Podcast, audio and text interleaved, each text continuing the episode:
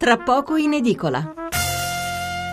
Cambiamo argomento e siamo con eh, Paolo Armaroli, docente di diritto pubblico comparato all'Università di Genova. Buonasera professore. Buonasera dottor Mensurati. Allora, leggo ancora un paio di eh, sms che sono arrivati in coda. L'articolo 18 ci scrive Raffaele D'Avellino, rappresenta tre sufficienze, sei allo Stato, sei agli imprenditori e sei agli operai. Insomma, non ne gode nessuno alla fine dell'abolizione di questo articolo 18. E un altro ascoltatore, Salvatore ci scrive, Renzi, cavallo di, di, Troia nel PD, dice di governare in virtù del 40% avuto alle europee, ma in realtà lì si è presentato forte del bonus di 80 euro in busta paga, non credo avrebbe avuto lo stesso risultato portando in campagna elettorale l'abolizione dell'articolo 18. Però, come detto, noi cambiamo argomento e parliamo di, eh, parliamo di Catalogna con il professor Armaroli. Che cosa è successo in Catalogna? Sapete che se, se ne è accennato, l'abbiamo parlato anche noi un paio di settimane fa in occasione del referendum in Scozia.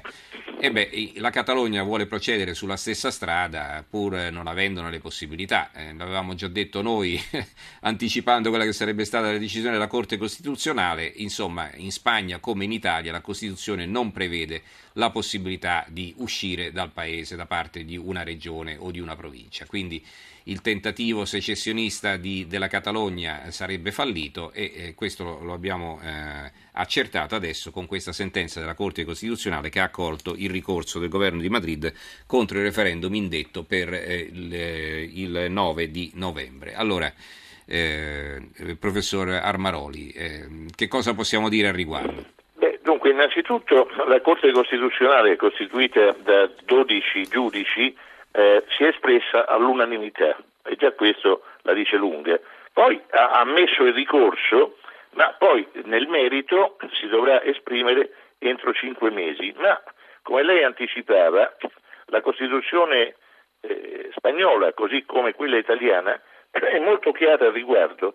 L'articolo 2 della Costituzione spagnola, che è entrata in vigore nel 1 gennaio 1978, stabilisce che la Costituzione si fonda sull'unità indissolubile della nazione spagnola, patria comune e indivisibile di tutti gli spagnoli, e poi riconosce e garantisce il diritto all'autonomia delle nazionalità e delle regioni che la compongono, nonché la solidarietà tra tutte queste.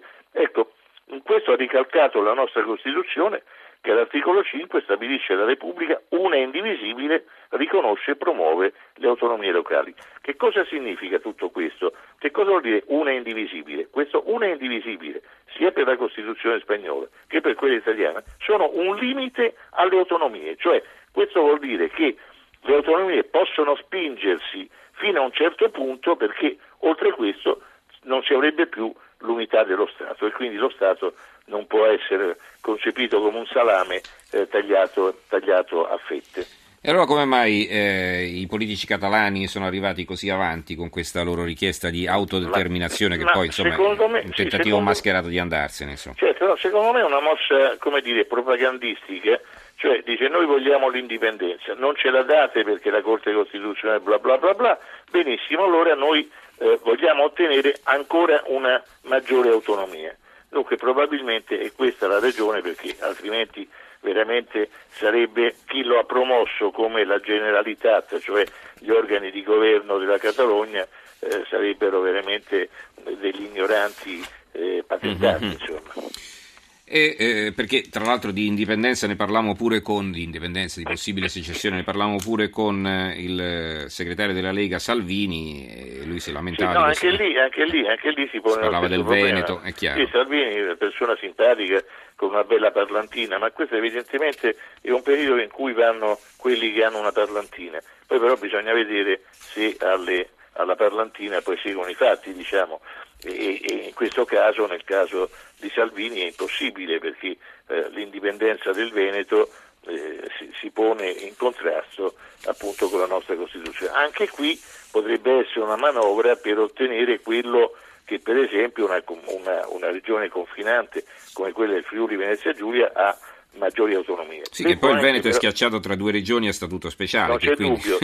sì, però guardi, dipendesse da me, eh, abolirei le regioni a statuto speciale, ma non perché io la penso in un determinato modo, perché a mio avviso eh, le ragioni che portarono a una differenziazione tra regioni a statuto ordinario e regioni a statuto speciale, oggi non ci sono più e mm-hmm. quindi come tale dovrebbero cadere e dovrebbero essere tutte uguali, tutte a statuto eh, ordinario e non eh, regioni a statuto speciale, soprattutto dopo quello che è successo mm-hmm. alle varie regioni dove appunto i conti dello Stato, se sono quelli che sono, dipendono anche un po' dal, dal, dal vezzo o malvezzo delle regioni di fare spese eh, senza molto criterio. Come è stato possibile invece eh, promulgare un referendum per la secessione della Scozia? Forse perché non esiste una Costituzione scritta come no, da noi in Gran Bretagna? Sì, no, a parte que- sì, no, lì però c'è stata un'intesa, eh, un'intesa nel senso che eh,